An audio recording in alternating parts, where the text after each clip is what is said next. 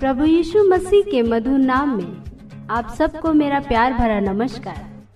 आज का दिन आपके लिए आशीषों से भरा हो। परमेश्वर का वचन सजीव और अटल है। परमेश्वर का वचन मनुष्यों को जीने की नई राह दिखाते है, प्रसन्नता से भर देते हैं। परमेश्वर का वचन हमें बुद्धिमान बनाता है और हमारे हरेक कामों को सफल बनाता है।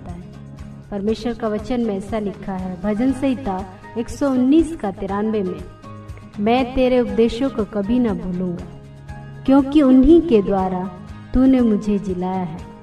तो आइए हम सुने पास्टर एम के बाबू के द्वारा एक शब्द आपके साथ। सारा आदर महिमा परमेश्वर को देता हूँ।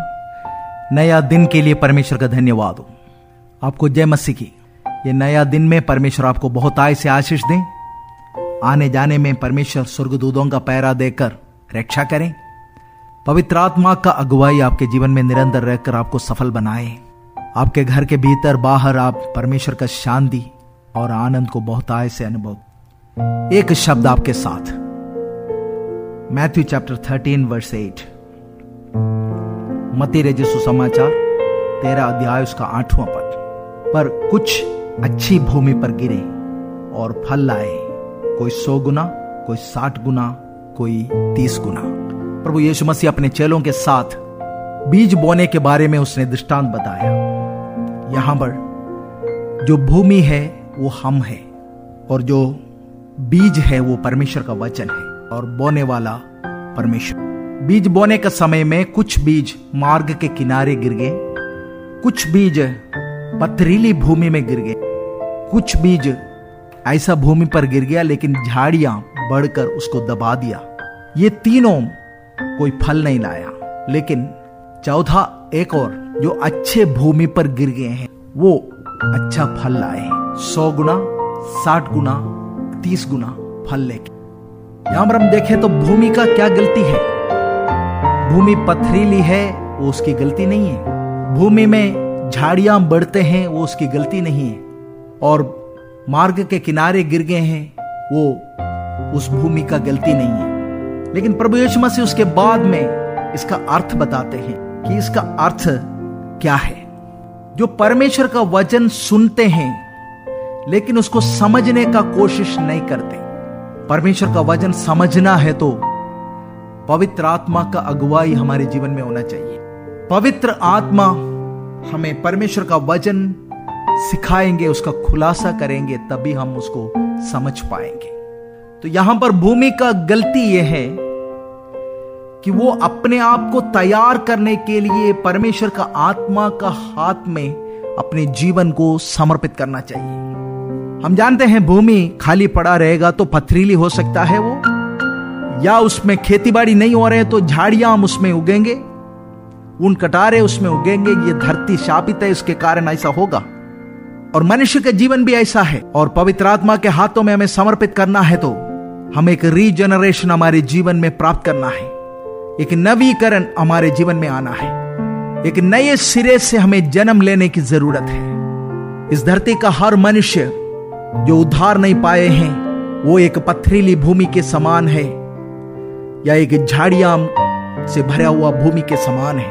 और वो पथरीली भूमि को झाड़ियाँ भरी हुई उस भूमि को एक फल देने वाला, फ़सल देने वाला भूमि बनाने के लिए सबसे पहले वो नया होना ज़रूरी है।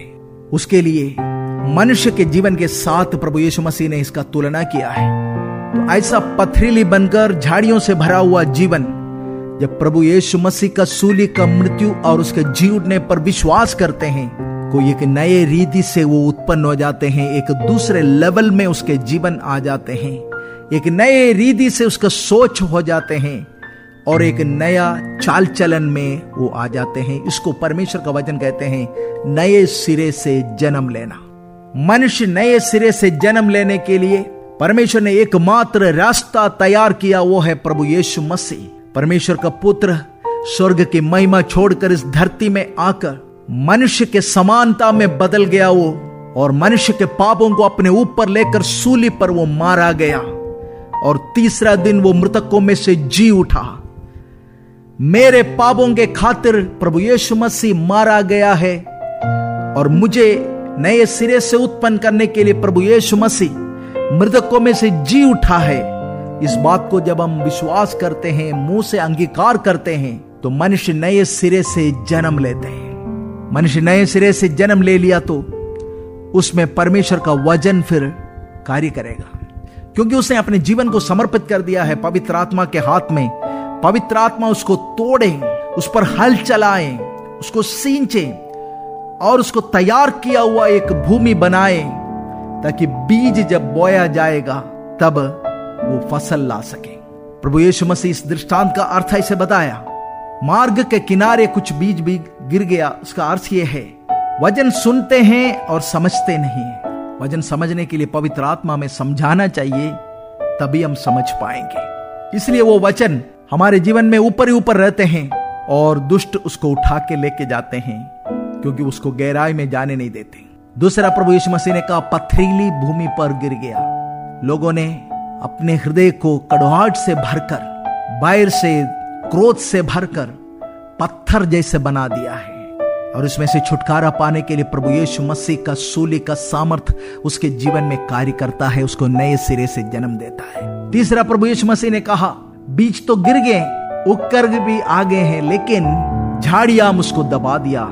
झाड़ियाम इस दुनिया का धोखा, अभिलाषाओं के लिए। इस दुनिया के अनुसार जीवन बिताने के लिए जो अभिलाषाएँ मनुष्य के जीवन में कार्य करते हैं। वो झाड़ियाँ बनकर उसको दबा दिया, उसके कारण परमेश्वर का वज़न उसके जीवन में कार्य नहीं किया। मेरे प्रियो, लेकिन चौथा एक और भूमि पर ये बीज गिरा। वो सौ गुना, साठ गुना और तीस गुना फल लाया। उसका कारण ये है, वो तैयार किया हुआ भूमि था। आज हमारे जीवन भी ऐसा ही है। परमेश्वर का वचन हमारे जीवन को एक नया मोड़ दे सकते हैं। परमेश्वर का वचन हमारे जीवनों में आनंद ला सकते हैं। परमेश्वर का वचन हमें विजय दे सकते हैं। परमेश्वर का वचन पर जो विश्वास करते हैं, उसके द्वारा वो जीवित रहेगा। ये परमेश्वर का वायदा है। परमेश्वर का वचन में सामर्थ है। जैसे आकाश से हिम और वर्षा धरती पर गिरते हैं, यूँ ही वापस लौट नहीं जाते। खाने वाले के लिए रोटी और बोने वाले के लिए बीज देता है। हरियाली उत्पन्न करते हैं। इसी तरह मेरा वचन भी होगा, जो मेरे मुँह से निकला है। जिस कार्य के लिए मैंने भेजा है, वो उस कार्य को पूरा करेगा। यूँ ही व्यर्थ ना लौटेगा, ये परमेश्वर का वायदा है। परमेश्वर का वचन दो धारी तलवार है। परमेश्वर का वचन हमारे जीवनों में जब गिरेगा, उसका फ़सल लाएगा तो परमेश्वर का सामर्थ हमारे जीवन में प्रकट होगा। भूमि का कोई गलती नहीं है, हम ऐसा बोलेंगे। लेकिन भूमि का गलती यह है, नया होने के लिए सृष्टिकर्ता के हाथ में समर्पित वो सृष्टिकर्ता परमेश्वर मनुष्य के जीवन को एक नया रूप दे सकता है।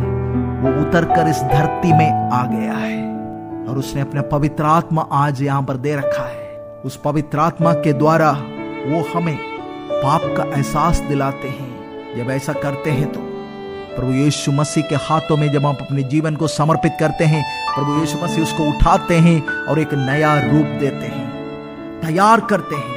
हमारे जीवन में परमेश्वर का वचन कार्य करने लायक उसको बना लेते हैं। पथरीली भूमि को तोड़ देते हैं। सूखी भूमि को सींच देते हैं। सूखा पड़ा हुआ है, हरियाली बनाते हैं। परमेश्वर का वचन जब उसमें बोया जाएगा तो सौ गुना, साठ गुना, तीस गुना फल लाएगा इस दुनिया में हमारे हाथों में मिला हुआ परमेश्वर का वचन बाइबल सबसे सामर्थ्यवंत बात है। जो इसको इस्तेमाल करना जानते हैं इसके द्वारा वो जीवित रहे, वो आनंद जीवन में पहुंचेगा। ये सामर्थ्य वचन हमारे जीवनों में कार्य करने के लिए हम अपने आप को समर्पित करें। परमेश्वर का आत्मा हमारे जीवनों को बनाने के लिए, प्रभु यीशु मसीह के हाथों में हमारे जीवनों को एक नया रूप देने के लिए समर्पित करें। प्रभु यीशु मसीह आपको आशीष दे।